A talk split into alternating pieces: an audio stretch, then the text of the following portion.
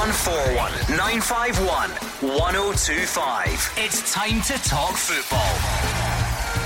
It's Clyde One Super Scoreboard.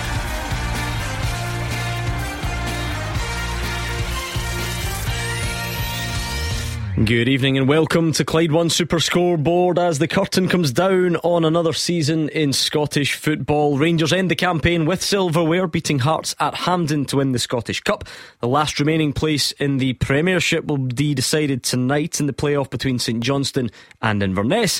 And Stevie Clarke's named his Scotland squad for the World Cup playoffs with no place for the injured Kieran Tierney. I'm Gordon Duncan. Joining me tonight is Kenny Miller and Hugh Keevins. The curtain came down all right. It fell in Hearts. They were shocking at Hampden, but congratulations to Giovanni Van Bronckhorst and his Rangers players. Outstanding to go to extra time yet again. 64 hours after they had gone to extra time in Seville.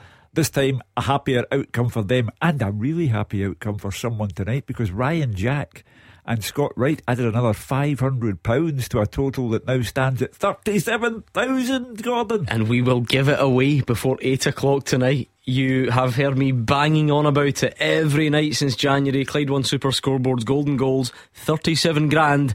It goes tonight. I am looking forward to it very much. Kenny Miller on the field, though. That's it. It's been a roller coaster. It's been up and down. It's been wonderful and dramatic as always, and a bit weird in places because that's what Scottish football does. But that's it. We're done after St Johnstone Inverness tonight. Yep, that's it. It's, uh, I mean, you know what? It has been an exciting season. It really has. Uh, top flight. You've had a title challenge. You've had an incredible battle between what was it, seven teams for top six for European football. Uh, you've had a well, it's still going on the relegation, but a relegation battle with two teams going head to head at it as well. So top flight's been great. I think all the leagues there's been their, their own excitement. Again, the, the playoff uh, always creates this excitement at the end of the season. Real opportunity for a team coming up and real fear mm. for the team going down. You know, so that'll be that'll get confirmed tonight. So yeah, exciting all round. Yeah, on a very basic level, Hugh. Before you dig into you know who's had a good season, who's had a bad season from a neutral perspective, if you take a step back, it's always good when you get the unexpected. Oh. Who expected Rangers to reach a European final? Who yep. expected Celtic's rebuild to go so quickly and, and, win the league? Who expected double cup winners St Johnstone to be fighting for their lives in the playoffs? Who expected Hibs and Aberdeen, two of our great clubs, to be toiling in the bottom six? So, in that respect, it's been a season full of talking points. Well, from the very off, the, the, the first game at Tynecastle, Hearts beat Celtic 2 1. Ange Postecoglou was a man up against it at that point, but he, over the last 32 games of the season, failed to lose any of them, and that's why Celtic were champions. A Scottish club in a European final. I, for one, never thought it would happen, uh, but Rangers got there and defied the odds by knocking out teams that were bigger than they are in terms of budget. And to give Hearts some credit, they were nailed on third from a long mm. way out uh, so it's just a pity that they, they fell apart at Hampden on Saturday. Come on then, 01419511025. Let's hear from you. Let's obviously look back on the Scottish Cup final. This is our real chance to look back on that, given that it went to extra time at the weekend. Your first chance to pick up the phone. So, Rangers fans, how pleasing was it to be in silverware at the end of the campaign? What about the game itself? Hearts fans, where did you fall short. What about the season as a whole then? This will be our last two hour show of the season. Don't worry, the one hour version will return, but I'll be away lying in a darkened room oh. for the next few weeks. Oh, really? And um, so, whatever it is that's on your mind, you're looking back to the weekend, the season as a whole. The Scotland squad today, no Kieran Tierney. How big a blow is that? And no injuries happen in football, but my goodness, the job he does for Scotland, how big a blow is that one. Come on, pick up the phone 01419511025. And one last thing everyone who does make it on air tonight goes into a draw to win a pair of VIP tickets to see Martin O'Neill, Chris Sutton, Paul Lambert, Jackie McNamara, and Hugh's pal Lubo Moravcik at the SEC Armadillo uh, this Sunday. So either you're a Celtic fan and that is one of the greatest night outs you'll ever have, or you know someone who is and you'll be the most popular friend, dad, uncle, husband, whatever. So if you get through tonight, you get into the draw to win those tickets. They'll be on stage talking about their time at the club. Uh, and like I say, VIP tickets, so a meet and greet with the guys in there as well. We'll draw the winner before the end of tonight's show. But without further ado, let's kick off by looking back on that Scottish Cup final at the weekend. Rangers fans, Hearts fans, what did you make of it? Come on, pick up the phone and let us know. Giovanni Van Bronckhorst, he's been telling us what lifting his first trophy as Rangers manager means after a demanding week physically and mentally. You probably don't need me to tell you. A Europa League final, extra time, penalties, defeat, and of course the funeral of Jimmy Bell also. So he says it was a, it was quite the week. Well, it means a lot. I mean, it's um, you know always good to win prizes. Told the players today we can we can win something and, and get a reward for all our hard work we've been doing for, for the last months. So I was happy with the performance. I think in injury of an extra time we look quite strong again. You could feel um, that the game was going our way. Really proud. 2-0. Uh, we end the season uh, with a trophy which is uh, very positive. Have a big break, rest, and start in five weeks all over again, and uh, another season and, and new chances to uh, to win prizes again. I mean, it's been um, a very demanding week. Of course, the build up to the final in, in, in very difficult circumstances. Of course, uh, mentally, the loss was also uh, you know big. We uh, said farewell to Jimmy. In the afternoon, we trained. I told him, you know, it's it's the chance again to to win something. We have to look forward and move on. That's what I did today and all the hard work we uh, we've done in in the last couple of weeks, months, you know, is, is rewarded with a with a trophy. Come on then, let's go with Tony in Motherwell. Tony, how does it feel to end the season on a high in that way and win the Scottish Cup? How are you doing, guys? All right? Yeah, good. Thank you. Yeah, it feels good. I mean, after the disappointment on Wednesday, um, I've just got a couple of points, if that's okay. Absolutely, yeah. Take it away. So the first point is just on the, the Rangers squad. Like, I'm just wondering what you guys think do you think there needs like a, a mass overhaul of players, or do you think it's maybe more quality over quantity? Because it seems like we've we've kind of struggled when we've had our main players injured. We've been playing Aribo up front. And it, it feels as if sometimes Steele doesn't really trust the players that he has on the bench. So just kind of get your point on that. That's football in a nutshell, Hugh Keevins. Yeah. Yep, it was good to win the Scottish Cup, but what about the future? It yeah. doesn't stand still for very long, as to Tony's be, pointing out. Yeah, to be fair, Kenny will know this as a, a, a former Rangers player. Uh, in Glasgow and the West of Scotland in general, you, once it's over, once the final's over, that's it. The following day, you better start preparing for the next one. Uh, and so Tony has a point. Uh, uh, yes, obviously, they, they will need cover up front. Who knows? Will Alfredo Morelos be there next season or will he be the subject of an offer? Will Calvin Bassey be there next season or will Rangers receive what would have to be a gigantic sum of money uh, to move him on. Uh, Goldson hasn't signed a contract. Could it be the end for him? And Allan McGregor, what was all that about at the end at Hampden? Was he brought on just to wave bye bye, or are we being deceived by that? Uh, so an awful lot will have to happen over the summer. Steven Davis, talk of going to Motherwell, uh, or has he decided his time's up at Ibrox, or Rangers decided that his time is up? Uh, so, so many questions to be resolved, but one or two positions that stand out, and up front is one of them because the, the loss of Morelos and Roofe created all manner of problems for Giovanni Van Bronckhorst. It's funny, Kenny, you know, talking about football not standing still because there was a sense of that. You know, the players are all enjoying themselves on the pitch, the fans showing their appreciation at the weekend. And straight away, you were looking at questions of, you know, is it a bit of an end of an era? You know, you talk about squads coming to the end of a, a cycle. Do you think that that can be the case for, for Rangers depending what happens this summer? Well, it could be dependent on what goes on in regards to players who are on contract, potentially going into their last year, and the bids that come in for those players. I mean, you've got the three players, big players in my opinion, that are out of contract are Goldson, McGregor, and Davis. You know, you've also got Diallo and Ramsey or loan players who are going to obviously be moving back to their parent clubs. You've also got Aribo, Kent, Bassey, who have been really, really good, strong performers over the course of the season. Morelos has been a consistent goal scorer for the last four years now, five years. So it's uh, there is a lot of questions to be answered over the summer in, in relation to who leaves Rangers or, or who or who stays, and then that will dictate what needs to happen. But I think one thing is pretty clear that there is there needs to probably needs to be centre backs signed if Goldson leaves, and there needs to be a nine signed because you've seen. Uh, the, the drama that's been caused without both Roofe and Morelos coming to the in this European campaign. And by the way, Joe Aribo done a brilliant job over the course of the semi final uh, against Leipzig to, to get to play his part in getting Rangers through in that.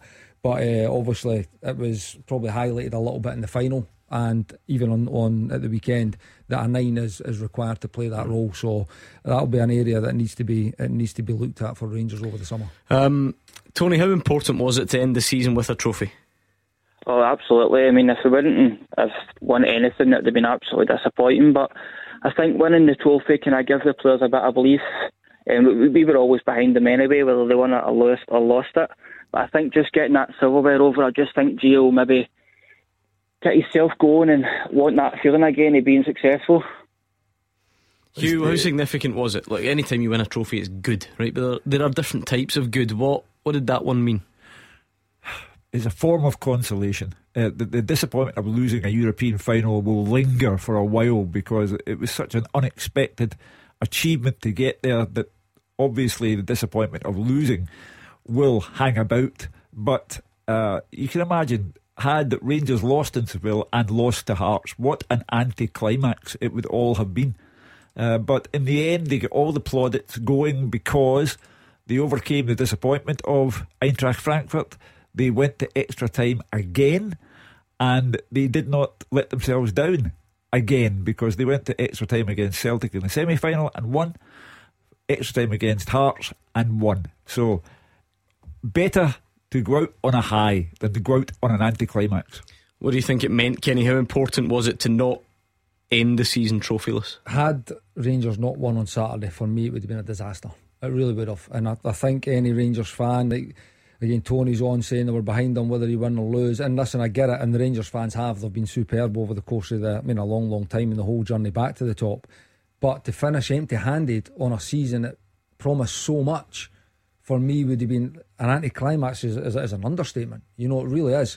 Going into any final, Rangers, again, domestic final, Rangers are expected to win. Doesn't matter who it's against. So had they not got over the line there, there was mm. a lot of pressure on Gio and his players. And you know, I felt maybe there was a little bit of hangover in the first half of the game where Hearts were well in the game, but after that they, they took full control, showed incredible resilience, incredible levels of fitness that they've done over the last month with the amount of extra time and big game after big game and demand after demand put on the, those players and coaches. It was uh, really impressive despite obviously mm-hmm. taking to extra time, it was completely dominant. Yeah. You know, and I felt it was a matter of time before they obviously get there. They got the goal that Ryan Jack smashed into the over Craig Gordon's head. What a hit it was! Um, yeah, Tony mentions you know the future and maybe a bit of an overhaul. Uh, Giovanni Van Bronckhorst says Allan McGregor's cameo at the end of the final is not necessarily a guarantee that he's played his last game for the club, although you know clearly looked that way. Uh, the Dutchman says there will be changes to the squad in the summer.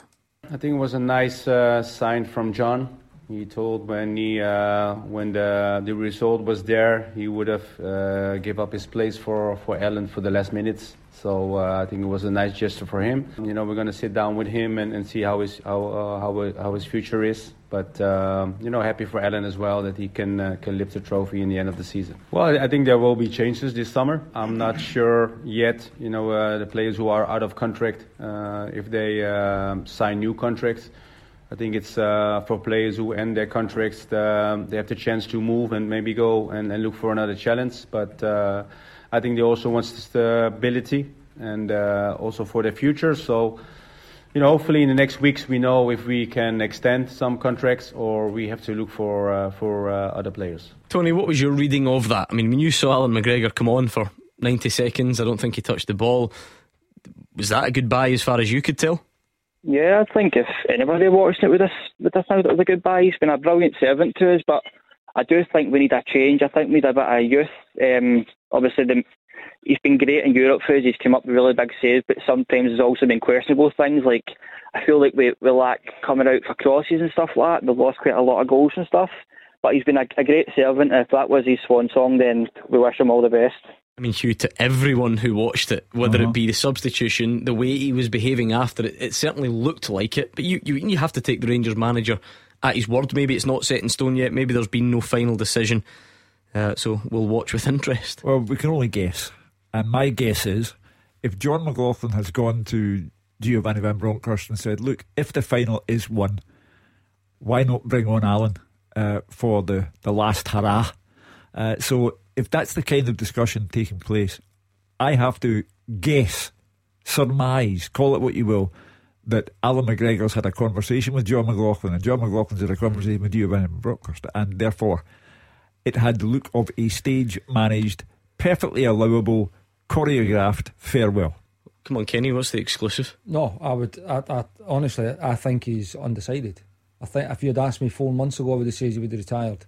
And had conversation over that. Obviously, mm-hmm. I'm telling him to play forever, you know, because I, again, despite what Tony says, I still think it's a big loss. It's another big replacement, you know, in a really, really important position. He puts points on the board. Yeah. There's, there's no getting away from that. He wins games in Europe. There's no many to do in that, in that position of the field. So uh, I think he is undecided. I, I think it's too uh, too, too soon after a season, to, unless he's really set in his mind. Mm-hmm. You know, I think he, he'll go away, he'll have a look, he'll speak to people, and then he'll think, right, is it the right time? Again, I think there's a lot of people giving him the same advice, which is you're a long time retired, and when you're playing where you want to play at the level that you want to be at, it's really, really for me, it would be tough to give up. I mean, Tony, we could go through them all. That there are there are many, but if we stick with the ones that have really got a, a conversation surrounding them at the moment, Connor Goldson, have you seen him for the last time? I think it will be, to be honest. I think we'll be in negotiations with him for a while. Um, if he's got aspirations to get back down to England and the Championship, whatever, I mean, I, I just it's it's mind baffling sometimes. I know obviously money talks, but like Rangers is one of the biggest clubs in the world to go, potentially play in the Champions League, if not the Europa League. And some of their players they leave to go down to mid Championship, and then you don't really hear about them after that. So, but if he is, as I said, if he's the is as well, then we wish him all the best. He's been a great servant for us. I mean, he's hardly missed a game. Sometimes um, family considerations will come into it as well. I mean, mm. again, I'm surmising, but perhaps Connor Goldson has it on his mind to go back home and live in England and play for an English club. Uh, maybe he feels that he's given Rangers everything, and, and no one would deny that at all. But maybe he just wants to go home.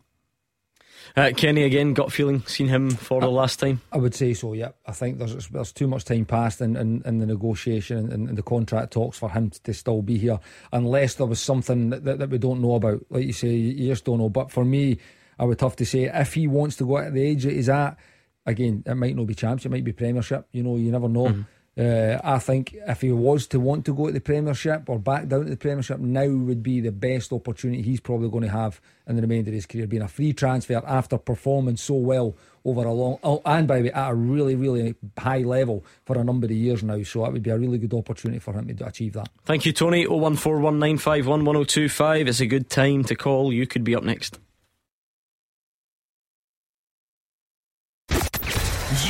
The voice of Scottish football. Call 0141 951 1025. Clyde One Super Scoreboard. Kenny Miller and Hugh Keevins are here at 0141 951 1025 on the night that we give away £37,000 to one lucky listener. Uh, I'm not sure how much relegation would be worth to St Johnstone, but they've got a nervy night as well in the playoffs against Inverness. We're reflecting on the Scottish Cup final and the season as a whole, if you like, because that's it. This is officially over the domestic season, but there's still life to go on the international scene because the squad's been announced today by Stevie Clarke. so we'll get to that a bit later on. Let's speak to Jim, who's a Rangers fan from Kilmarnock. Jim, how important do you think it was to win the Scottish Cup and end the season with silverware? It was massive to win it. It would have been a disaster, obviously, to end the season um, without a trophy. But after getting to a Europa League final, that's obviously losing it was uh, it was a great losing it. However, to get that was a, a, phenomenal achievement just for a team like Rangers to get that with, the, with some of the teams that was in there. However, to go, I was at the game um, in Seville, and the heat was just it was unbearable even just to, to stand or walk in it. So I don't know how the boys felt playing 120 minutes and getting into penalties and then getting into fired. Kenny mentioned something about the first half here, they were, they were to cover in the first half. But to go and play again and to get into extra time and to be, we looked actually the, the fitter team, um, especially in extra time comparison to Hearts. And also, I don't really like slating referees, but Willie Collum was horrific, absolute horrific on Saturday.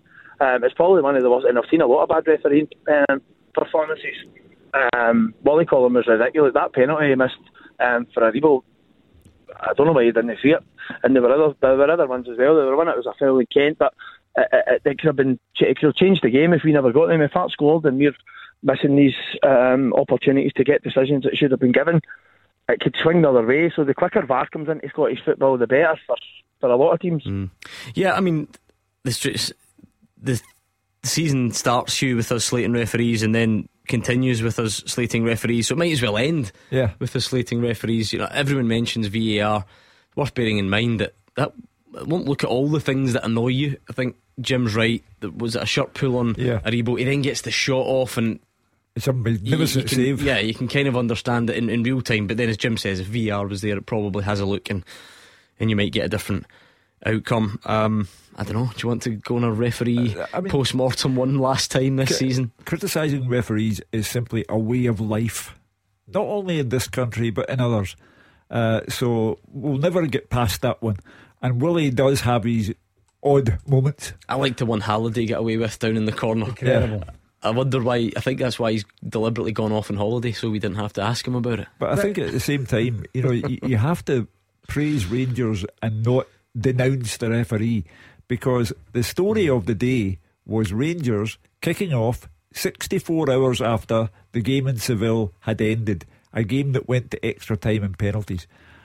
And they were by far the fitter looking team by the end of another period of extra time. And they won the match. And to go on about Willie Collum and not the Rangers players, I think is unfair on the be Rangers fair- players. To be fair, Jim did that first. I'll give Jim his due. That was his opening point, Kenny, was about the the fitness levels. How many times have we questioned whether Rangers would have enough in the tank? And then not only do they cope, as Jim says, they actually look the fitter team. They look fitter than the, the opposition who supposedly had a rest, who supposedly had the, you know the ideal build up.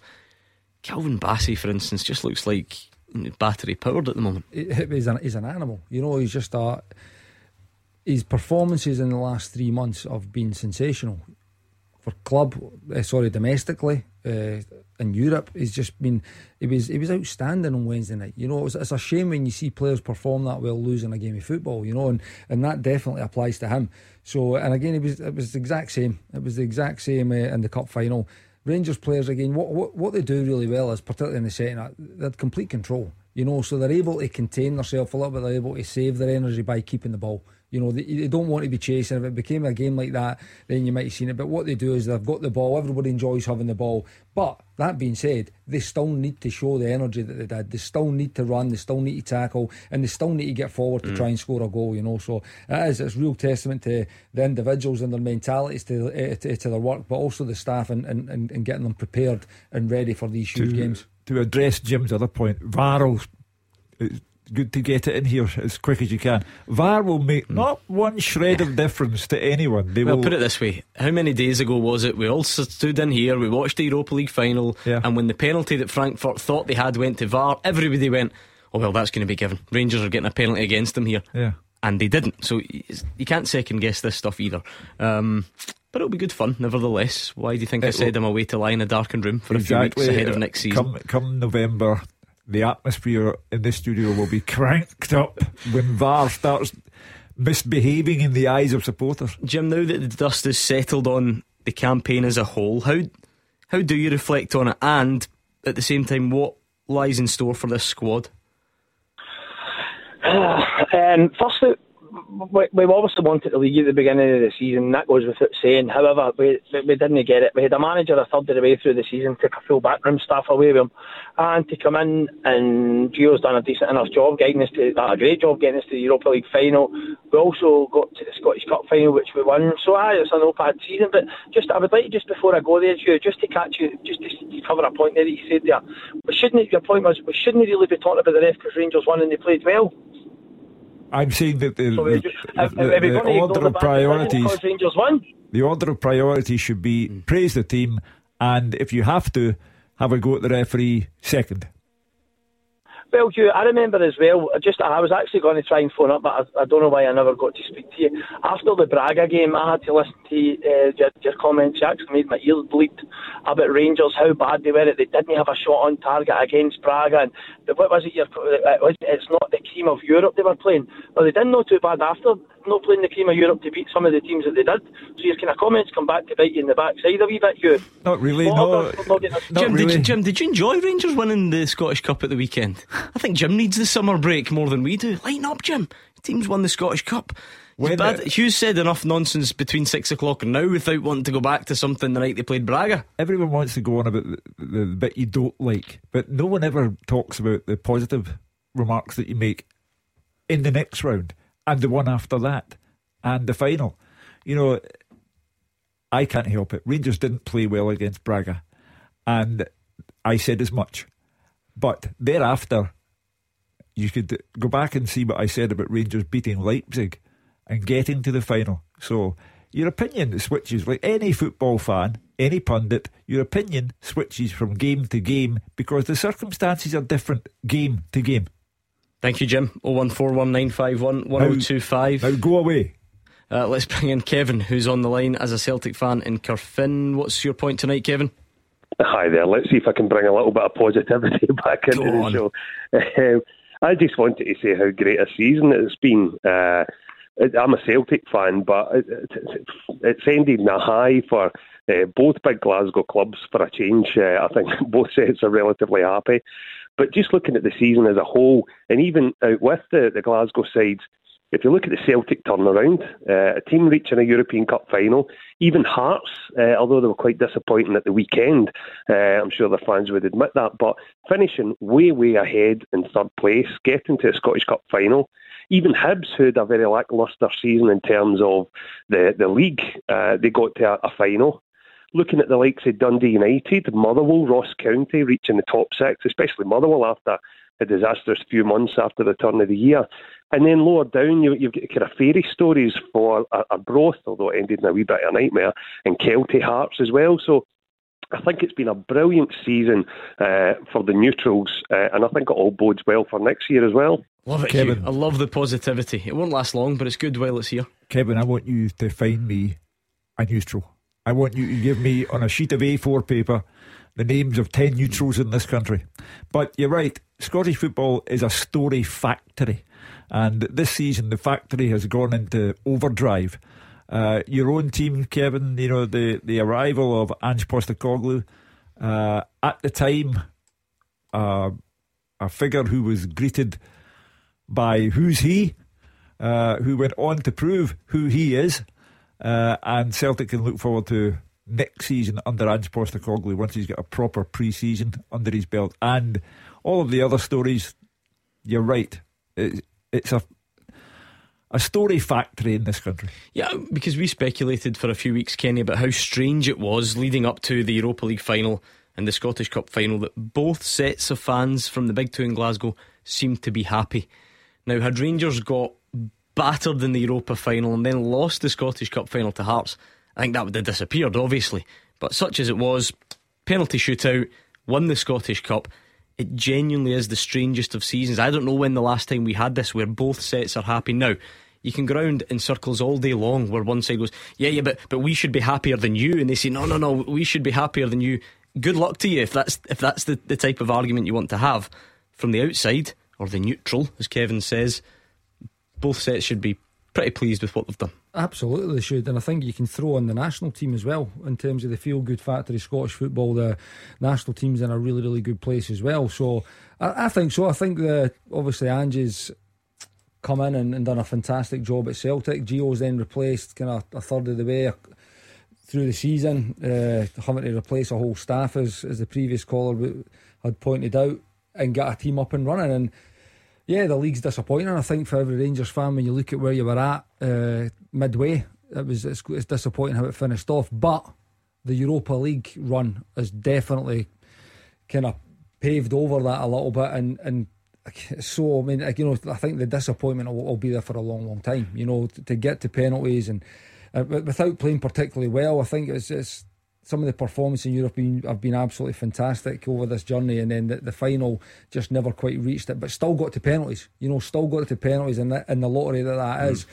But winning the, the Scottish Cup, getting to Europa League final, going so close, yeah, both We sets must- of fans can in be our, happy. In our end of season review, we must also throw in a mention for the Partick Thistle manager, Ian McCall, who brought the word dog meat into the Scottish football vocabulary. There'll be a few of those, I'm sure, throughout the the months. If you look back, I mean, Hugh, you've you've seen many of these seasons. Sorry to remind you, you know, it's always the way we, we live in a seesaw footballing city. Yeah. whatever manager is on top in Glasgow, the other one has to be under fire. Really, that that tends to be the way we exist. Yeah, but just not not at the moment. That's not the way this season's ended.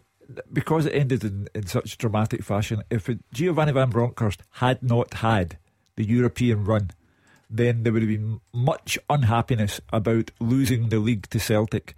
We all know the the story. He had a six point gap between Rangers and Celtic, and that turned into a six point deficit. Now, had he not rampaged his way through Europe, that could have been a problem when Celtic won the league. But it took everyone's attention away, and he deserves all the credit going for getting Rangers to a final in Europe. We we talk about being breathless at the end of the season.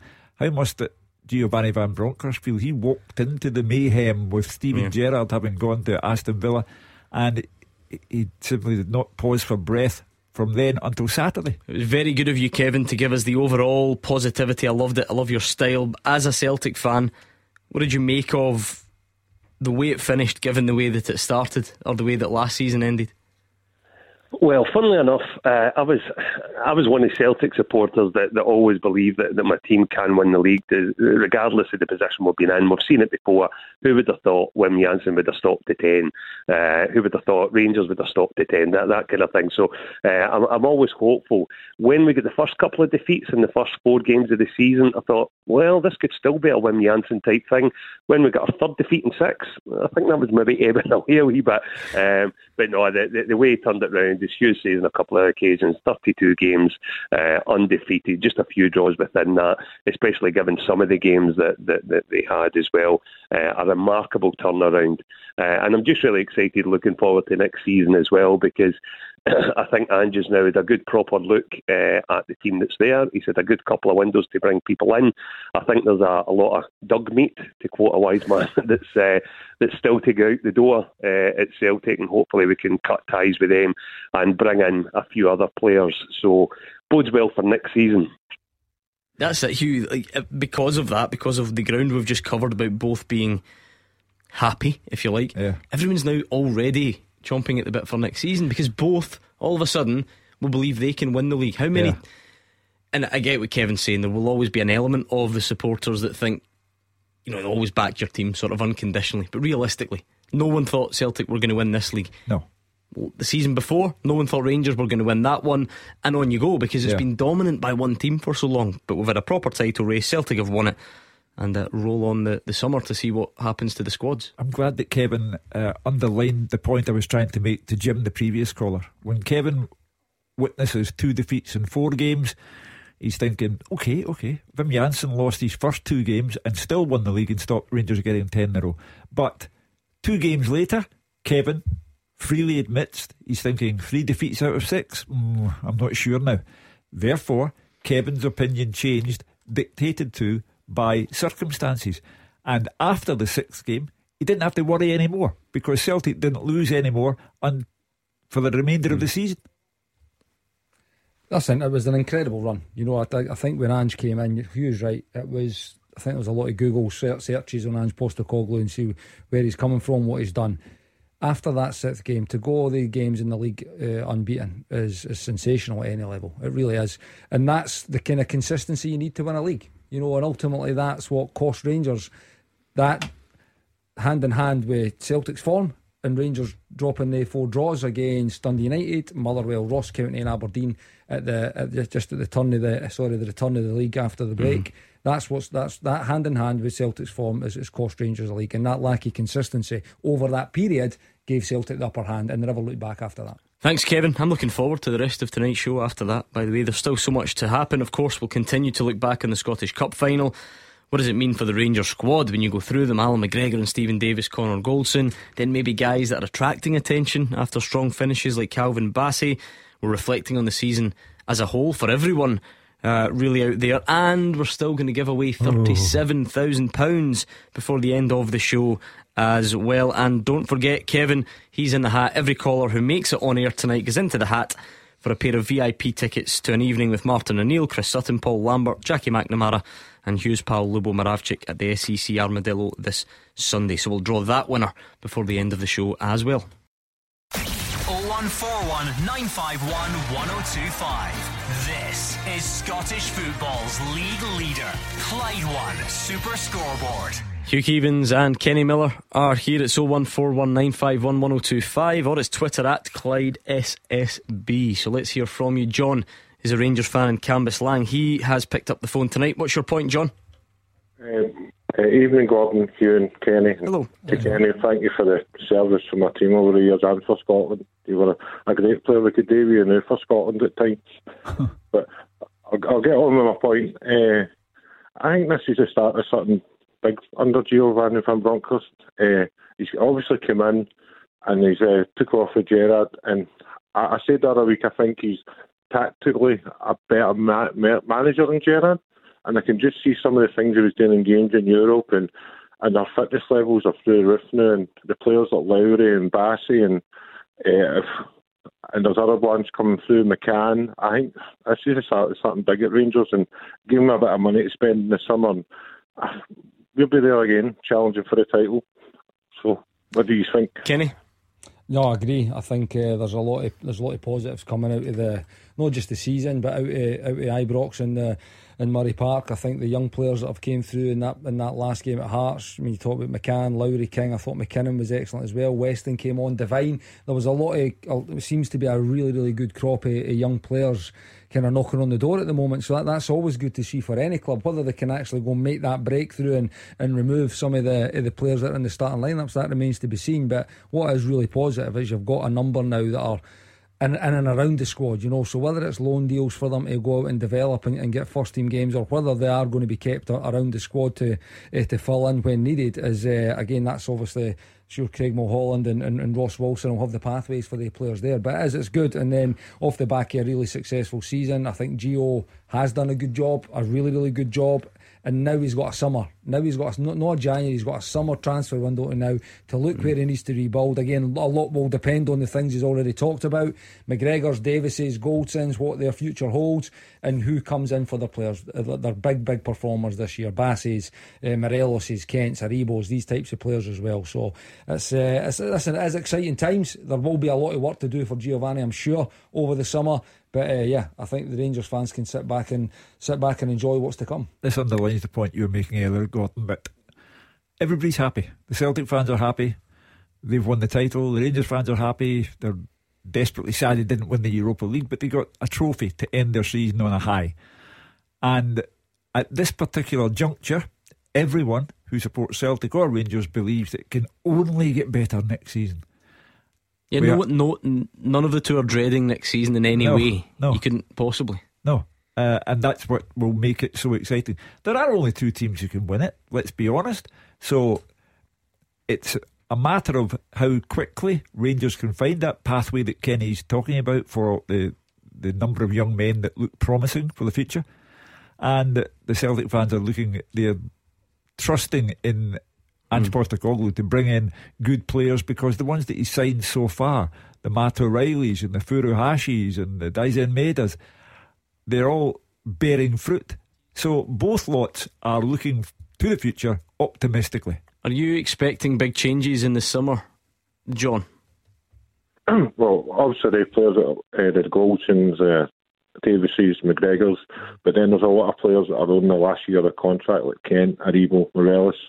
So if they're not going to sign their contracts, we've got we've got to bring money in for them. We can't do what we've done with Goldson let the contract run down.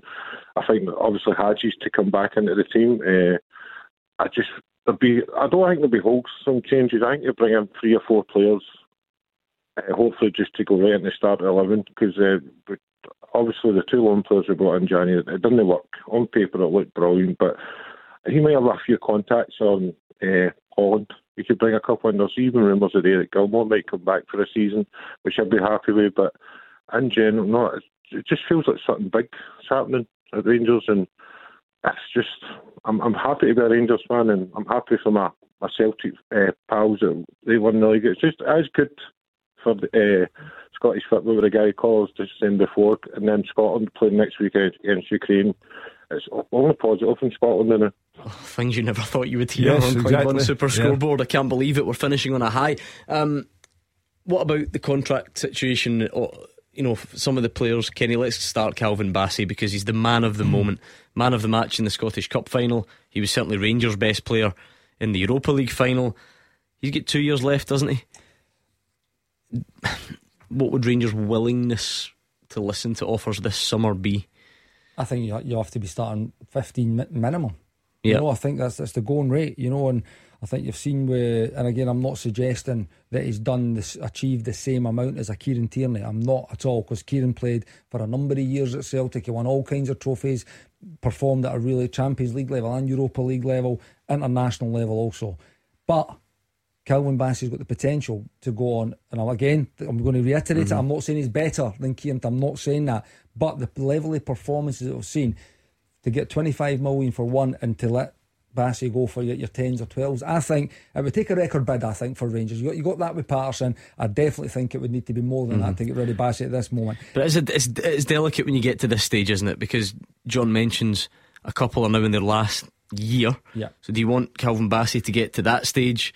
I think you re-sign them. I think you look to re- you have course, to look yeah, to re-sign, and I get it. These players will have their own their own agendas. They'll have their own career mapped out of where they want to be.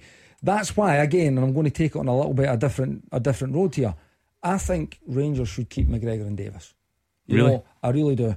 Uh, and I, again, it's down to the players. They need to want to do that. But for me, this I, there was this discussions about how you get our, our mentality back and the standards back within that Rangers dressing room years and years ago.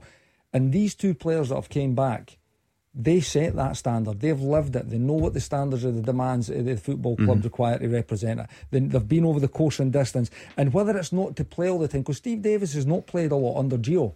But let me tell you, what a difference he made in that Europa League final. I forgot how good a player he was because I've not seen a lot of him. But he's a wonderful football player. But even better, and the same with McGregor, but even more so, the influence that they'll have in the dressing room about the place, mm. eh, what it takes to play for Rangers, the success that's demanded for, for the fans, having these guys in about the building. A, uh, a uh, guy, and I'm going to add Arfield to that, Ryan Jack, Goldson as well. I think they're so, so important. Away for their abilities as footballers, as people in in the building, I think they're so I important. suppose, well, may- maybe with Steven Davis as well, but particularly Alan McGregor, who it, looks like it'll be, you know, it'll be his call. So you know, I can, you can under, even if if people at Rangers, even if they do agree with Kenny's sentiment about keeping them about, Can I jump in there on that as well? Going, I think you can make them really, feel really valued. even if he's like, I'm done, I'm 40 years of age. I was thinking about it last season. I, I gave there, it one last I don't think go. he's No. there. I don't think he's in that place at the moment. Uh, and only he'll make that call. And it'll be the same with Davo. But I think if another contract was put in front of Davo, I think, uh, again, he's where he wants to be. It's at the club he wants to represent. I just think if you make them pl- feel valued and explain to them where you actually see them in the building and where they stand within the club, I, I know how they feel about the club, you know. So I, I, I think there's a real place for them still. Whether it's playing every week for McGregor, I think he does play every week. Davis is, uh, I think he's just got such an influence on everybody around him that he's, it'd be a big loss if he wasn't there. with regard to Bassey, Giovanni Van Bronckhorst spoke immediately after the cup final and made the point that when you are performing as well as Calvin Bassey has been performing at as good a level as the Europa League final, then obviously you are noticed. And when you are one of three Rangers players who makes the Europa League team of the season, then of course you are being noticed. And there is such a thing as striking where the iron is hot. You know, there was a time when Alfredo Morelos was the most saleable asset at Ibrox. He's not anymore. And will Rangers ever get the kind of money they were looking for for Alfredo Morelos a couple of years ago? It's a matter of debate. But Bassey is hmm. a gem. And gems, I, I think Kenny actually undervalues him. I think you'd, you'd be starting at 20 million for me. This is football, it's cruel. You're just enjoying your season, you're positive, and then you realise that the summer comes around and people might move on. That's the nature of it. Thank you to John in Cambuslang, which takes us up nicely to time for this. Beat the Pundit with the Scottish Sun. For the best football news and opinion online, the Scottish thescottishsun.co.uk slash football. How about this for an accolade? Oh. The last winner of Beat the Pundit this season. That is what is up for grabs here for you listeners. This is it for the season. The last Beat the Pundit is taking place in about five minutes' time. So do not pass up the opportunity. 0141 951 1025. Lines close at 7, and you could be the final contestant on this season's Beat the Pundit next. tackle 0141 951 1025. Clyde One Super Scoreboard. Kenny Miller and Hugh Keevins are here. It's 01419511025 as we bring the curtain down on the Scottish football season. Before we leave you at 8 o'clock tonight, we're going to give away £37,000 on this show to someone who's been listening. Kenny Miller, we've said it time and time again. Every time Rangers and Celtic have scored, we've added the money to the pot. 37 grand ain't bad.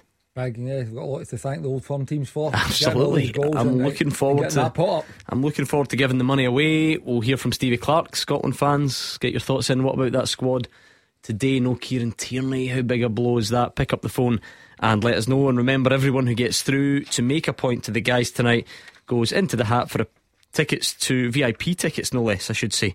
Uh, to an evening with Martin O'Neill, Chris Sutton, Paul Lambert, Jackie McNamara, and Lubo Moravcik at the SEC Armadillo this Sunday. So either you're a Celtic fan and that sounds like the best night out ever, or you're not, but you'll know someone who is, and you can be very popular uh, when you rock up with that as a wee gift. So pick up the phone and get your point into the panel, and we'll play this first.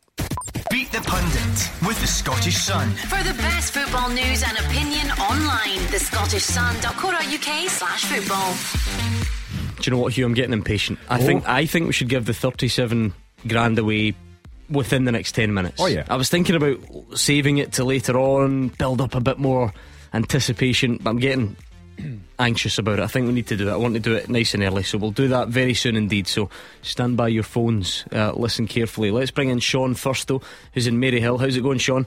Yeah, not bad yourself. Yeah, it wasn't great timing for me, Sean, though, because we're talking about giving 37 grand when all you can win's a signed ball by Hugh Keevins. I don't know how that makes you feel. Oh, prize a prize, isn't it? Priceless, I think, is what you were thinking there, Sean. and of yeah. course, Sean, the final beat the pundit contestant of the season, so that would be a nice wee accolade for you, wouldn't it? Yeah, it would be. Good man. I like the I like the sound of Sean Hugh. He's, just the right Yeah. level of confident. I don't think he's too confident. So we'll toss the coin heads. It will be Hugh Keevins. Tails. It will be Sean. Uh, Black Arthur, our Oh, mystery man, our yeah. statistician. He sent the final table in. Well, it can't be final because you two are about to play. Um, did you know that Roger Hanna apparently it's been revised? Roger Hanna, who starts on minus one, by the way, so good he starts on minus one. He got hundred percent win rate this year, What? even on minus one. Feel got to feel for Andy Halliday, who got a ninety-three percent win rate, and it still wasn't enough. It was not enough to beat Hannah. So well Text done, him. Roger Hanna, the 2022 beat the pundit champion in descending order. Andy Halliday second, Simon Donnelly third, Kenny Miller. I think a, a solid debut season for you, maybe pushing for Europe. Absolutely. Looking yeah. up for next season, 82% win rate. Can't argue with that. Down we go, Mark Wilson, Hugh Keevins, but you're above Marvin Bartley. Oh, He's only played a few times. That could change tonight. Gordon that, that's what DL. wearing socks does for you. Gordon DL in the relegation playoff spot, and the strongest pundit of the lot, holding everyone up, is Alex Rae. There we go. A four. Do you know he won it last year, or he was right up there last year, and now he's down to the bottom. He's taken his eye off the ball. So heads tonight is Hugh Keevins trying to boost his position. Tails it's Kenny, and it's heads. So I One more don't, I don't mind now because I'm not bottom. I will not end the season in ignominious You will fashion. not. Even a defeat tonight cannot put you below Alex Rae, unless my arithmetic is off. So Sean, you're going to play Hugh Keevins. Does that suit you? Oh, that suits me, yeah, that's fine. Good, good man. Right, what I'll do is I'll give Hugh some Clyde 2 to listen to so that he doesn't know what's going on, or, you know, doesn't know what's going on more than, than usual. Uh, 30 seconds, Sean. Just answer as many as you can and pass if you don't know, all right? Yeah, no worries. Right, let's go. Here is the clock. 30 seconds. It starts now. Who was the last player to score the winner for Rangers in a Scottish Cup final before this weekend? Uh, pass. Which English side was Mo Elyounoussi on loan at Celtic from last season? Southampton. Name the only player in the most recent Scotland squad with a Z in their name. Randolph Clark. Name the only side Jackie McNamara both played for and managed. Partick Thistle. Which side did Kenny McLean permanently play for in between St Mirren and Norwich? Aberdeen. Who scored more goals in the English top flight this season, John McGinn or Ryan Fraser? John McGinn. Let's bring Hugh back. Okay, Hugh, can you hear us? You've interrupted Paul McCartney. How dare I? There are no excuses on one of these questions because I think we had it about two days ago. It's been a long season for producer Callum as well. Can I throw you under the bus for that one? Is that right? Too late. No, no chance. Because he's heard it. They have to be the same questions for the contestant and pundit. Come on, behave yourself. Ready, Hugh Keevins? I've never had a fight before the start, but Uh, it has been a long season. I did say that tensions are running high. He's been very good, by the way. Yeah, I'll yeah, say yeah. that for since I'm about to go on my holidays. I'll grudgingly admit it. Are you ready, Hugh? Yes. 30 seconds on the clock. Your time starts now. Name the last player to score the winner for Rangers in the Scottish Cup final before this weekend. Barry Ferguson. Uh, which English side was Mohamed Elyounoussi on loan at Celtic from last season? Um, Southampton. Name the only player in the most recent Scotland squad with a Z in their name. Zander Clark. Name the only side that Jackie McNamara both played for and managed. Uh, Dundee United. Which Scottish side did Kenny McLean permanently play for in between St Mirren and Norwich? Motherwell. Who scored more goals in English top flight this season, John McGinn or Ryan Fraser? John McGinn. Okay. Sean, what's the verdict? It's could be a draw, I think. Sean, see if you don't win, right? I'm sending you the sign ball anyway because the question that we had last week was named the only player in the most recent squad with a Z in their name. Not only did we have it last week, he's on the 70 inch TV right now. A big blown up version of his face right in Hugh Keevins's eye line. So if that comes back to bite us, uh, we might need to send the sign ball anyway. Who was the last player to score the winner for Rangers in the Scottish Cup final before this year? Nacho Novo. Nacho Novo, Kenny Miller. Um, so none of you got it. Elyounoussi was in loan from Southampton. You both got it. Unbelievably, you both got Zander Clark. It was this one when I knew that Sean was a player. The only side that Jackie McNamara both played for and managed, Partick Thistle. He got it straight away, and I Oh, thought he's this, from Maryhill. this guy knows his stuff. He then followed it up. I would have liked to see Kenny McLean and Claret and Amber, but the answer was Aberdeen.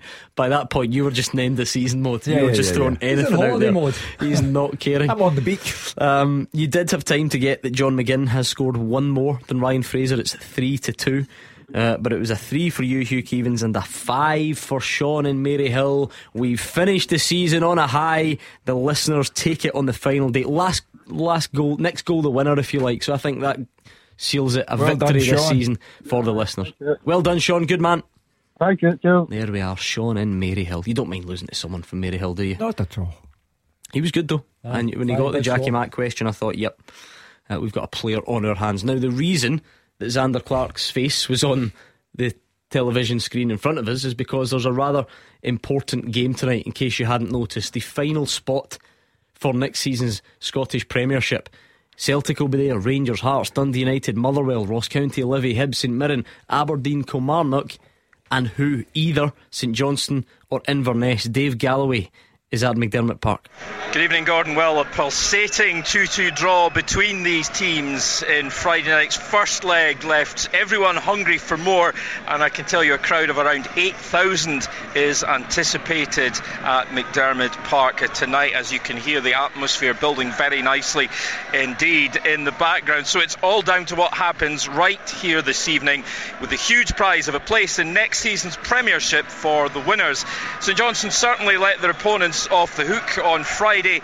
They could easily have been 4 0 ahead at one stage, only for a storming comeback by Inverness to level the tie. It remains to be seen what effect that'll have on both sides. Will it put doubts in the minds of Saints players or serve to fire them up even more?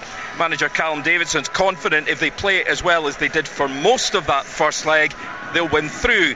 However, opposite number Billy Dodds feels the manner of that comeback from 2 0 down the other evening has given his men the belief that they belong in the top flight. McDiarmid Park will be no place for the faint hearted this evening, no doubt about that. Look at the teams then.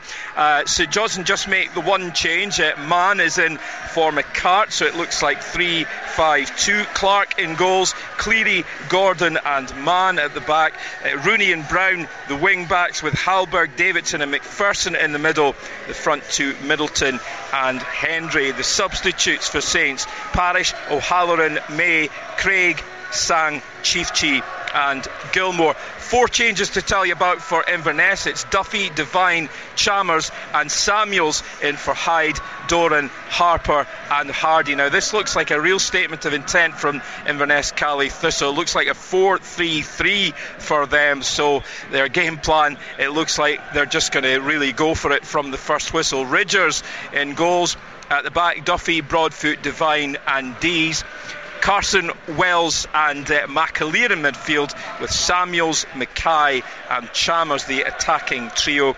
The substitutes for Cali, uh, Mackay, Harper, Doran, Allardyce, Hardy, and Hyde. And your match referee on a perfect night for football here in Perth is Nick Walsh. How tense is that going to be, Hugh Keevins? That's the most noise I've ever heard at McDiarmid Park for a game in which Celtic and Rangers were not involved against St Johnstone. So tension is mounting. St Johnstone thought they had it won in the Highlands when they had the two goal advantage, and then Reese McAleer took over 2 2. I think they the pressure is all on Callum Davidson and St Johnstone tonight. It's how they react to that pressure. They should be capable of staying in the division, but a wonderful finale awaits. Kenny, we spoke about it on Friday. Of course, you were here, and when we left or as we head home, you think, oh well, that's it. St Johnstone are there. Inverness have missed their chance. This is done. Two 0 up, cruising. And what a turnaround it was from Inverness. It was, and Mickey, we seen that in the, in the, English Premier League yesterday. One goal can change the momentum and swing a game in a different direction, uh, and that's definitely happened there on Friday night. And it gave Inverness a real belief, and, and rightly so. And had that game finished two or three 0 like it probably could have, uh, I think St John's been going into this quite quite comfortable, quite happy now in front of their own fans. It'll be tense. It'll be mm. hectic. Inverness will be going into it thinking all the pressure, like Hughes just says, is on Callum Davidson and the St Johnstone players, and it's listen, it could be a wonderful game in store. Uh, it'll definitely be a, a massive game with a lot on it. Might not be a great game with, everything's at stake, but it's uh, such an important game for both clubs. Does home advantage swing it for you, Hugh? Do you know the, the the time when that idea went out of my head was the time when Hamilton Accies went to Easter mm. Road to play Hibs. Hibs having won 2 0 at Hamilton. And Hamilton, on with Alex Neil, put them down a division. So I'm not sure that home advantage guarantees you anything anymore. Yeah, talk about momentum in game as well, Kenny. You know, you wonder if the way that game finishes does serve as a bit of a, a body blow to St Johnstone, or, or how they pick themselves up. Are they able to just focus on what they did right in the opening period of it? Listen, they'll try to, but there's no doubt what happened in the last 15, 20 minutes of that game will affect them going into this because they've went from being so comfortable and, and probably retaining their Premier League status to, to now it is seriously in doubt. And, and Inverness will be coming at fully confidence. I say, they'll it's not nothing to lose because they've got everything to gain, you know, by, mm-hmm. by winning this game of football. But they're coming into it as underdogs. They've finished it. They'll, they'll, be, they'll take a lot of confidence from what they've done at the, at the latter stages of that game. Right, well, by the end of the evening, we'll know. Either St Johnstone or Inverness will take their place in the lineup for the Scottish Premiership next season. It's been a long season, a dramatic season. Lots of highs, lots of lows on the pitch, and for us as well. But I must say, I think we are about to finish on a real high. I cannot wait for this. Clyde One Super Scoreboard. Golden Goals. For the last five months, I have been banging on about this every night. We've been mounting up the cash. Every time Celtic or Rangers scored, we added money into the cash jackpot. We started in January with a thousand pounds. Hugh Keevins, it seems like just yesterday. A thousand pounds. Yeah. And, and we're now, now thirty-seven thousand. Thirty-seven thousand pounds, tax free and we're going to give it away to one person who entered before 6 pm on Saturday. That's when the lines closed. So now it's time for us to phone just one person back, tell them the good news that they're going to be 37 grand richer thanks to Super Scoreboard's golden goals. Good luck. Let's make that call.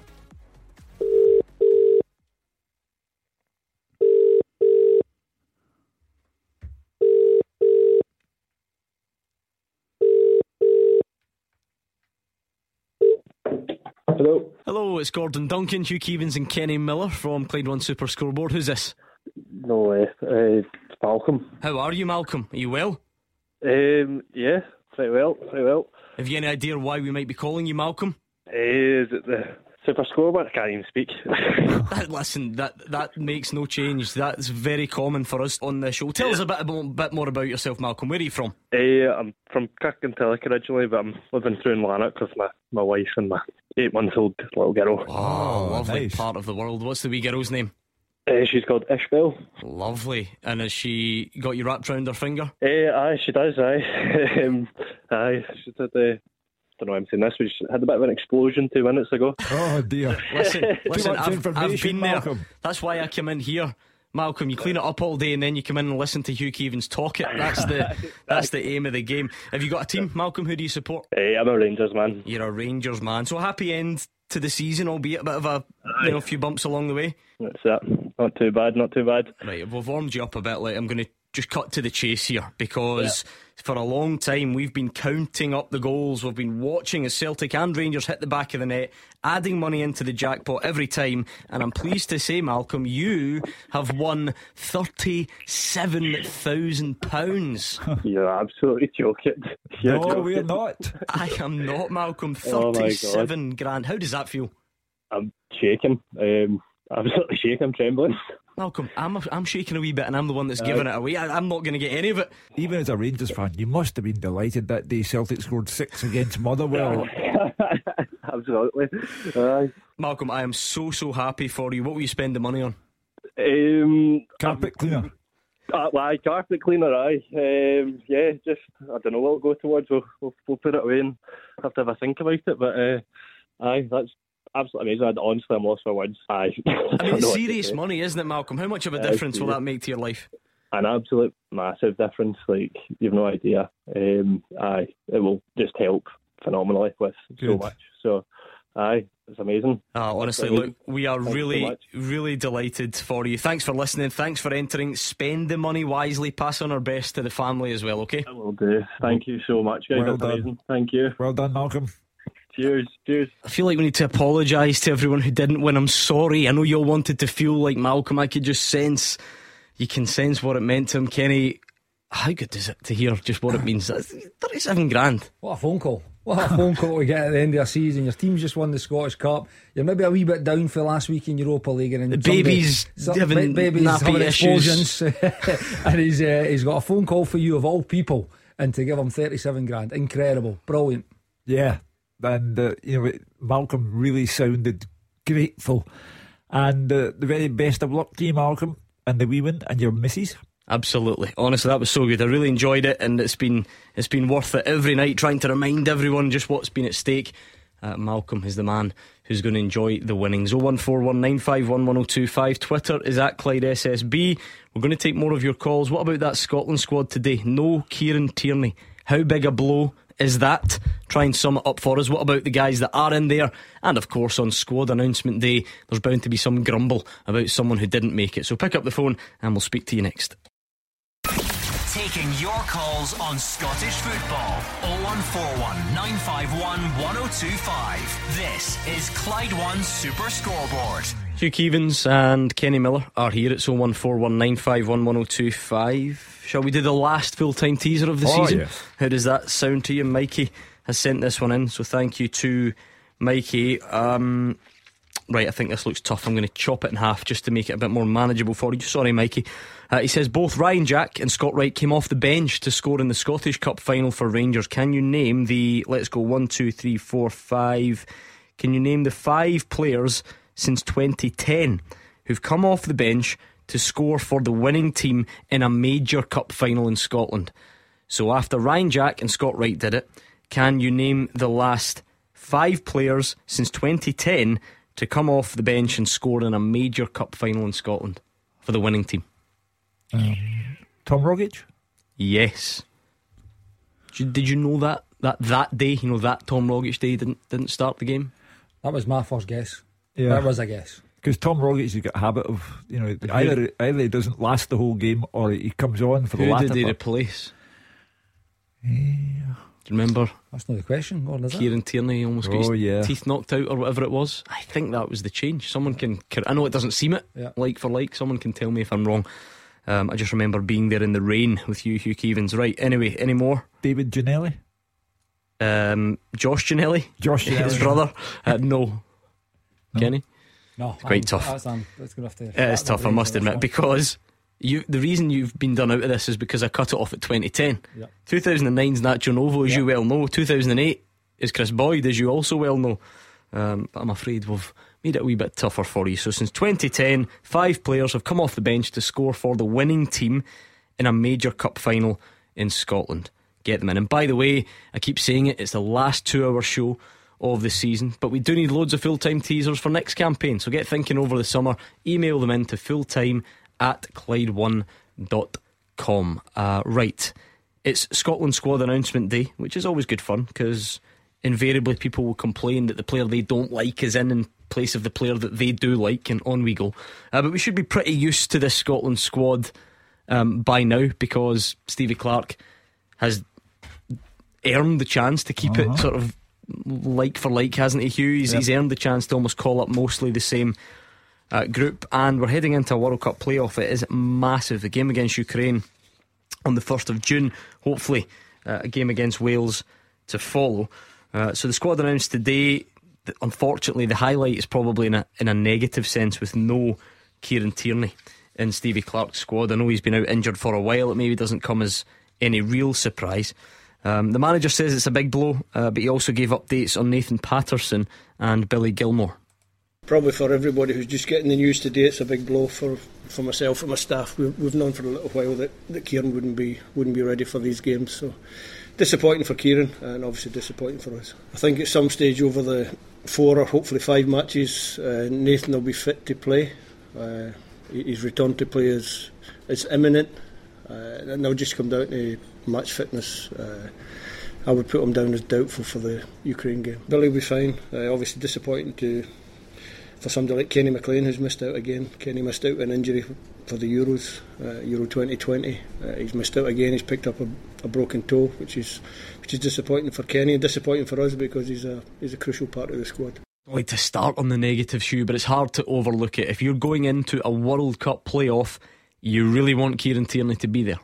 This is a top class football player, uh, along with Andy Robertson. Uh, they were the two top players that we have at our disposal. Therefore, if you lose one of them, it is a body blow. We have to concentrate on who is there. The, the pool is 28 players strong, which is uh, an unusually high number for Steve Clarke.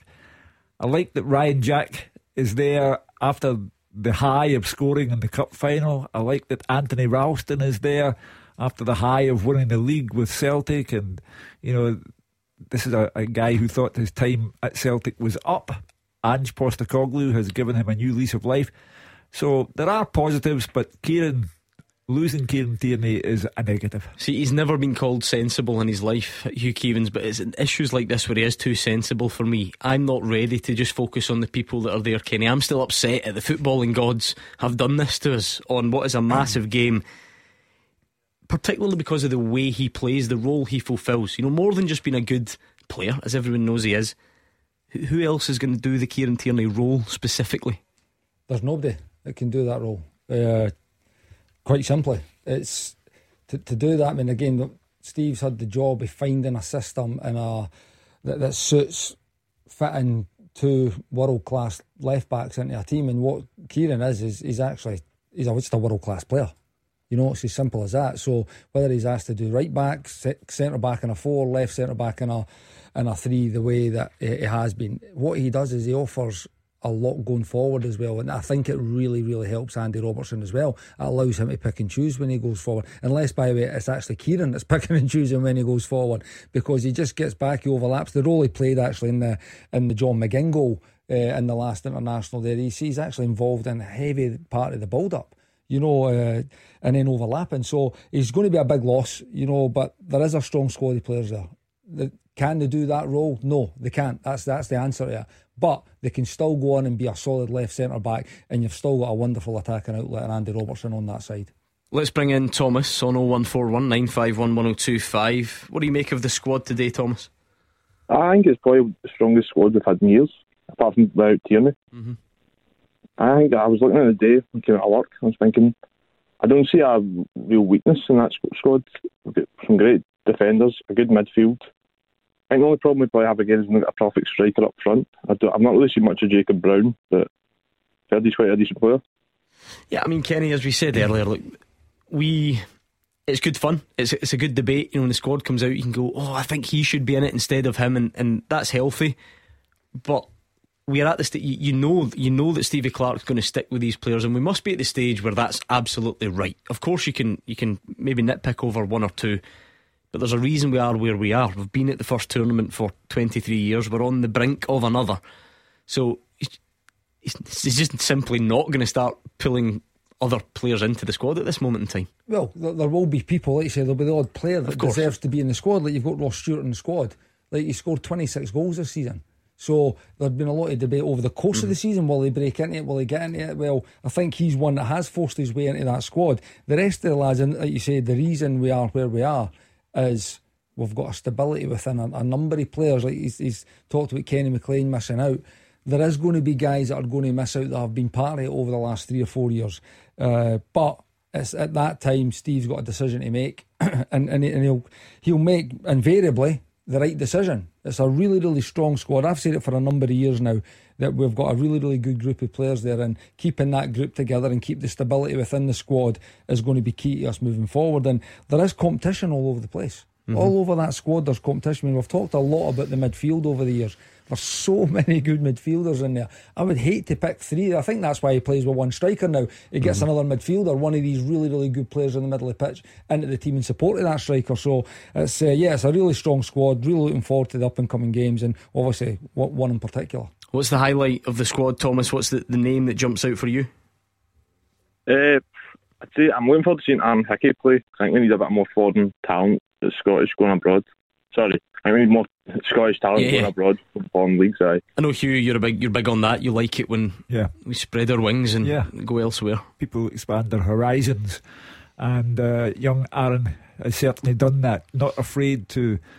Uh, go into a different culture, different style of football, and he has made his mark at Bologna big time uh, and talk of a, an even bigger move for him. So I, I, I agree with Thomas. I'll be very interested mm. to see Aaron Hickey. Yeah, the right back, right wing back area is going to be interesting. Kenny, Nathan Patterson in the squad, but that clip we heard from Stevie Clarke, he's, he's not really going to be fit for the Ukraine one, the big one, which comes first. Um, Anthony Ralston, who's been vastly improved for Celtic, he's in there, not a great deal of international experience. Because he only plays for Motherwell, the, you know, the, Stephen O'Donnell debate like rages every time that Stevie Clarke would probably point to the list of illustrious opponents that he's kept very quiet in his, his time as a, a, Scotland player. And then Aaron Hickey, who you know everyone's really excited to see because you know he plays in Serie A and does good things. So it'll be interesting to see what the approach is on that side for for the Ukraine game. It will be because I think what Nathan Patterson has done, and listen, he never had a lot of international experience either. When obviously, mm. that, that's the only experiences he was getting really, because club he found club time, game time really tough. Obviously, trying to move James Tavernier out of the way, so uh, and he's had to move obviously to go and further his career, but. He's gave us a real attacking outlet on the right, the same ways you've got on the left with Andy Robertson. He's so good going forward, real energy. He's, he's, he's chipping in with big goals as well uh, and takes really, really takes part in the game and in that tackling, which you need to and, uh, as a wing back. So it'll be interesting to see where he goes. I, I would tend to kind of lean towards the, the, the, first two that you mentioned. It would be Ralston because he's had a really good season at Celtic, and I think he can give you that. He's, he's really solid as well. But I would love to see Hickey as well. Mm-hmm. You know, I think he could easily play on that right hand side, and the fact that he's went abroad, he's he's made the move seamlessly, and he's kept a real level of form and attracting big interest as well. Uh, thank you, Thomas. It was nice to speak to you. That was Thomas in Motherwell on 01419511025. Andy is in Royston. What do you think about the squad, Andy? As you were saying earlier on, there isn't really many uh, big surprises there. Obviously, the bigger squad because there's could be five games that they've got to mm. play. Uh, and I agree completely with Kenny was saying there. Um, Kieran Tierney coming to the team has a massive impact because it's going to, it's the way that Steve Clarke sets his team up. It's, it, it fits Kieran Tierney pretty well, and I don't think there's a, a, a an obvious replacement. Uh, listen, the, the main reason I phoned up, Gordon, well, the truth is, I was listening to about an hour ago, and you say that everybody calls up, goes into a draw for tickets for the, the Martin O'Neill. Absolutely. Well, you're in, you're in the hat. I have to find an excuse. No, I'll tell you what it is. uh, very, very positive about everything that's happened with Scotland. I just a wee mini concern, right, and it's regarding the, the Scottish FA. Um, I think we. I hope it doesn't come back to bite us, but I think with Mr. Tig, I, I really think the national team should be in in some sort of camp now. Um, I'll tell you my thought on it. Right, Ukraine have been together since the 30th of April. Uh, they're in a camp in Slovenia. Uh, it's obviously working. I don't think Steve Clarke's going to get to work with the players until next Monday. I, I just don't understand why they've not got the squad. And obviously Andy Robertson can't join them maybe Sunday, but the rest of the guys Yeah. are, are available now. I, I, I don't think it's a bit of a risk. I don't know what Kenny Yeah. or, or Well, Kenny, you'll you'll know more about you know the logistics of these things, but the, to be fair, Andy does acknowledge some issues. Scott McKenna is going to play in the playoff final as well, so that's still to come. Uh, there's a certain Champions League final that Andy Robertson's got, and that's before you get to Ryan Jack and John McGinn and others who played at the weekend. John McGinn yesterday, for instance. I think there has been a bit of a phased joining up, if you like. I think last week the English Championship players who've been out of action for quite a while, like Lyndon Dykes, Jacob Brown, Ryan Christie, they met up at a mini training camp in St Andrews. Uh, I noticed that some of the others started training today. Uh, I saw, you know, some of our sort of homegrown ones that have not been playing, that Stephen O'Donnell, Liam Kelly, uh, some of them. Is this just the nature of of a June fixture, or, or can you do more as Andy wants? No, I, I think when you see there has been players training because I mean, the, the championship in England season finished a few weeks back now, so it's impossible to have that length of time off and then come into a huge international game at, at, the top of your game. But what I would say is they do need a little bit of a break. You know, I think having a little bit of a break and, and getting them refreshed, any wee niggles and things, giving that time to recover, particularly like you say, the lads that have just the lads that have just finished this weekend. So I don't see too big a deal. Uh, The nature it is when you've got that game next week and Andy Robertson, Andy Robertson can't be up. That's it. It's as simple as that. He's got a Champions League final to go and win. So he's uh, Aye, I'm sure Steve has, has done a wonderful job. I think that the squad's in a really, really good place. That no matter how long they train together, they're, they're, they're going to be familiar with each other. I think they all know their roles and their responsibilities within the team. I think that's been pretty clear with the performances that they've put on and the results that they've got over the last couple of seasons. So I've, I've not got any great concerns. I understand the point though. You know, getting the team together and getting them training as much as you possibly can going into the game is a definite benefit. But when you've got this kind of staggered finish towards the end of the season, sometimes it's just not possible. I think Steve Clarke really wanted it, he would have made some noise about it. He's not the kind of guy to keep his feelings hidden. Um, so he must believe that we are doing the best that we can, given the circumstances of players being involved in very Hmm. important matches. But if Steve Clarke's okay about it, then you know, if, if he wasn't okay about it, I would expect him to go and make his feelings known to the SFA. Andy, I think apart from Robertson and McKenna, the full squad is going to join up on Saturday. So if that gives you Saturday, Sunday, Monday, Tuesday to train before the game, is that is that not enough? Uh, Of course it is. I mean, I was just, I, I actually just wanted to get Kenny's opinion on it because I, I just, I, a million times we go and, and so, uh, we- it doesn't go the way we expected, and, and you know what football's like. We all look back and think if we'd have done X, Y, and Z, but but no, I, the, the guys say makes sense, and, and I'm in the draw, so it's all good. exactly, you are, you are indeed. Uh, Kenny, th- there will become a point where there obviously is only so much you can do. In some ways, it's a shame. It's not a shame for Andy Robertson. He gets to play in the Champions League final. Um, but it's going to be a quick turnaround for you know one of the most important club games you can play to then straight into one of the most important games you can play as captain of your country. you know, like, yeah, sorry, Andy's right that Andy Robertson won't train with the team probably, probably till maybe the day before the game. You know, so ideally, it's not well, it isn't ideal. He'll probably do, do recovery because it's been it's been a real long season for him. You know, the amount of games that Andy Robertson's going to have played. Uh, is going to be through the roof, so he's going to need time to recover after a Champions League final. Even mentally, depend mentally. By the way, no matter what happens, the highs that he's going to feel if, if, if they win that again and the lows and the disappointment that he'll feel if he, if he loses, he's going to need a little bit of time mentally to recover for that, but physically, definitely. But listen, he's a he's a super super fit boy. We've talked about that with the Rangers team this week, going extra time, can they go again? Well, he's in that in that bracket. You know, he's super super fit. He'll be absolutely up for this Champions League final. There's no doubt about that. But you can see what playing for his country means to him. So he'll be coming into that game absolutely full steam ahead and ready to attack it. Yeah, full squad on Saturday. Apart from those two, Hugh, that sounds not ideal, but but Yeah. okay if that makes sense. Yeah, listen, Andy Robertson's supernatural. He'll be fine. Um, and if Scott McKenna gets a good result, he'll arrive on a high as well. So, you know, it's a bit early to be thinking negatively. Mm. Uh, it's strange when he is the ray of sunshine, the optimistic voice. It just makes me feel uneasy. Um, like I said, we're having a bit of fun, Kenny. You're always going to get that argument about who should be in there and, and who shouldn't. I've seen people mention Scott Wright because he's just played in a, Europa League final. Um, we're not blessed with wingers, although Stevie Clarke doesn't use wingers, so that, that might be the clue there. Um, seen honourable mentions for the likes of Allan Campbell and Kal Naismith have had brilliant seasons at Luton. Um, trying to think who else have, have, been the ones that have been mentioned. They would certainly be the, the main ones I've noticed on social media. any any strength behind them for you? I think when when you look firstly on on Scotty, Scotty's had a brilliant end to the season. You know. Uh, scoring the cup final obviously at the weekend and, and playing in both legs of the, of the semi final Europa League and the final. So, a wonderful experience that he's had and, and playing at a real level that there's no many players in the squad that will have played it. So th- there's a case for it, but I just think that, like you say, there's no wingers. We don't play with wingers. You know, could Scotty play as an inside, one of these inside players off the striker? Absolutely could. But that's we've got so many guys in there already that, that unfortunately for Scotty at this stage, they're, they're mm. way, way ahead of him. They're playing at top, top levels at their clubs. They have been over the course and distance with Steve Clarke's national team, so they're going to get the nod. And the same goes for Aaron Campbell. You know, had a brilliant season, uh, really like him, brilliant energy about his game.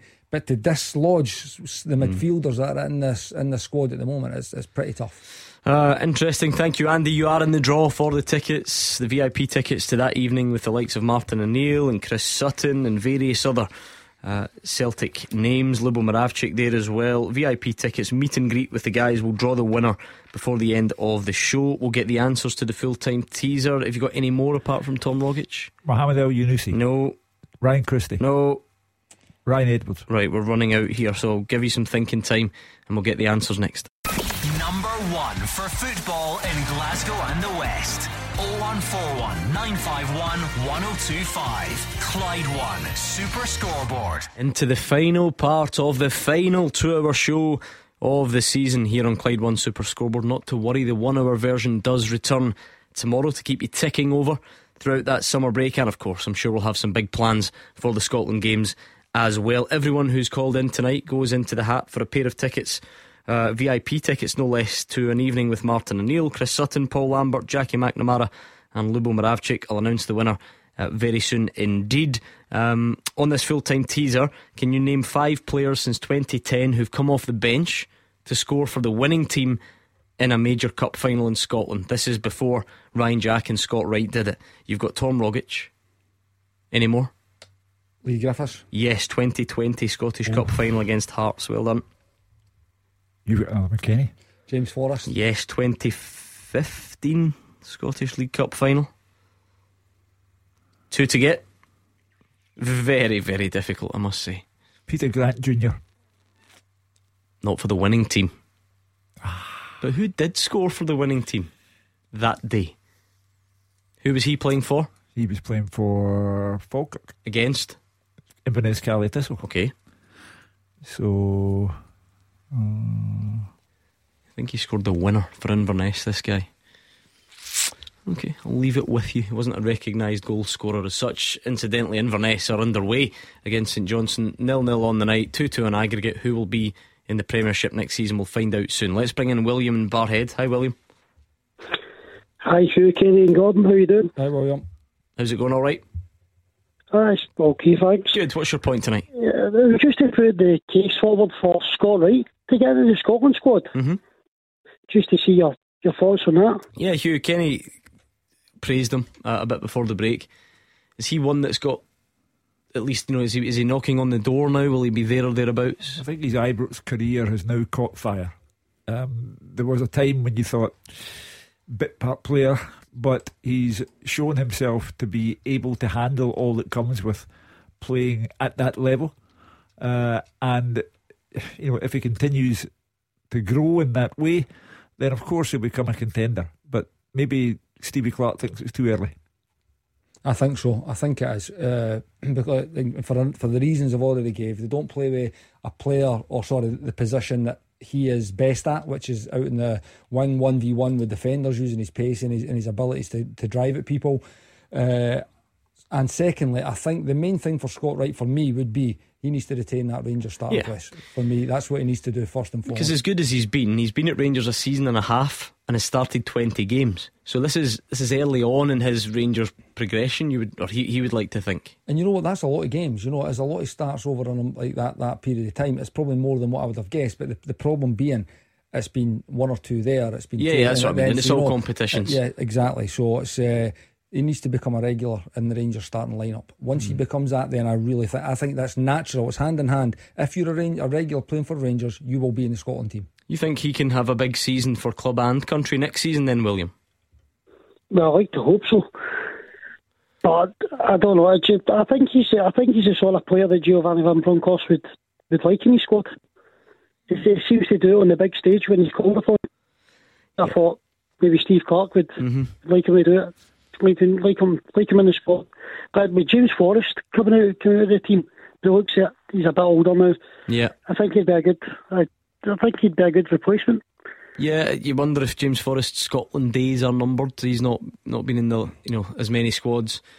Ryan Fraser's situation still not fully resolved. I know Steve Clarke said, look, he, they had made up, if you like, or they had discussed that time that he pulled out and ended up training for Newcastle. Maybe it is just that, Kenny, that Stevie Clarke is not really interested in picking wingers because he doesn't does they play with doesn't use them. It's, as simple as I say. I think uh, the, the player that Scotty is, I think he could be one of the guys that's inside and behind the striker. And to touch Maybe on kind uh, Ryan Christie and- aye, exactly in that same type of role. Uh, Ryan Fraser's out and out winger, or it must mean he can play wing back, but.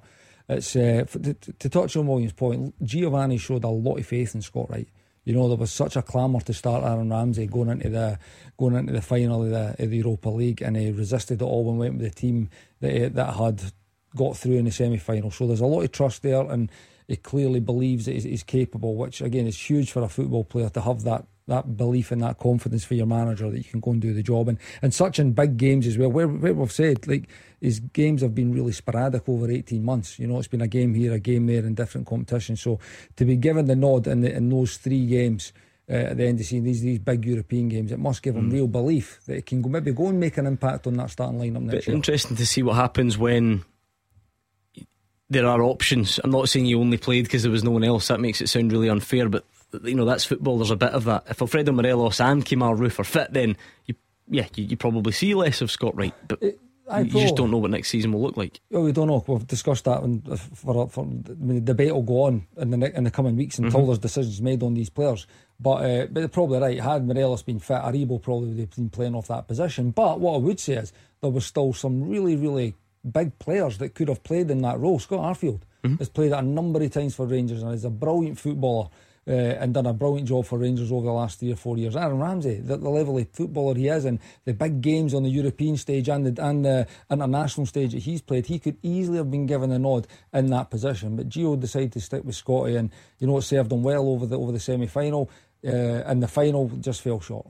Uh, good point, William. You've got them debating it anyway. That was William and Barrhead on 01419511025. Has the Inverness player, his name, come to you yet?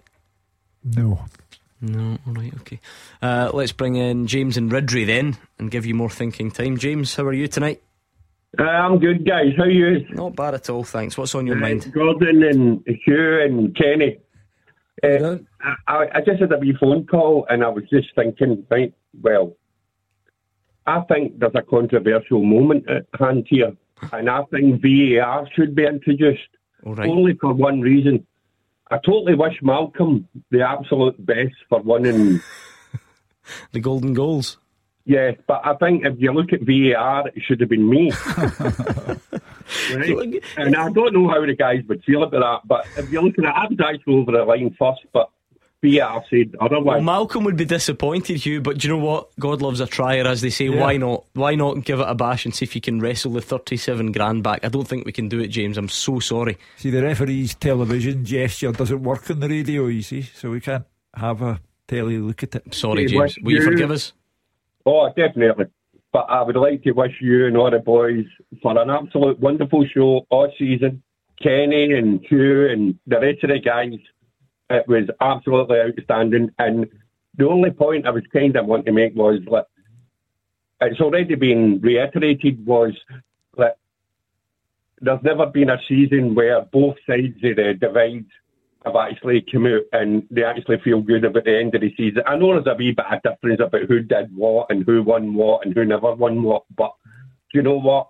It's the first season in my life where there's a bit of happiness at the end of one season where both sides of the fans have had a really good season.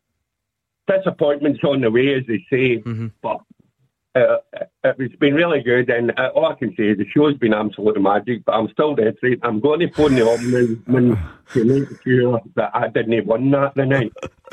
What, what a way to finish. A bit of praise for Scottish football, some positivity, and even, strangest thing you'll hear, Hugh, some praise for us as well. There, uh, that meant the world from see, James and Ridley. I thought we're going to have to hold hands with you and Kenny and sing all we are saying is give peace a chance.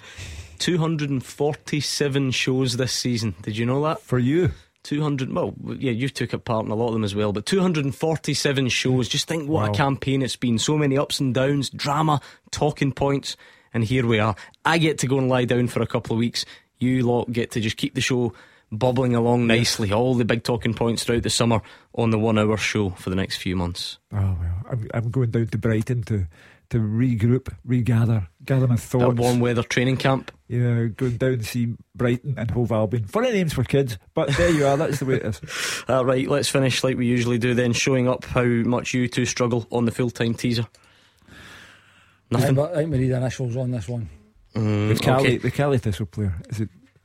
The, the uh, JV is the Caley Thistle player. James Vincent. Yeah, James Oh. Vincent. This guy comes up on the quiz once a month and no one ever gets his name. Ever, ever, ever. Cammy Bell would get it because he was in the team. Kilmarnock, they beat Celtic, League Cup final. oh, a German boy, Belgian. Belgian. Let's not split hairs. Honestly, no one ever gets it. I could do this question again tomorrow night and you still won't get it. I'll just put you out your misery. Uh huh. Dieter van Tornhout. No?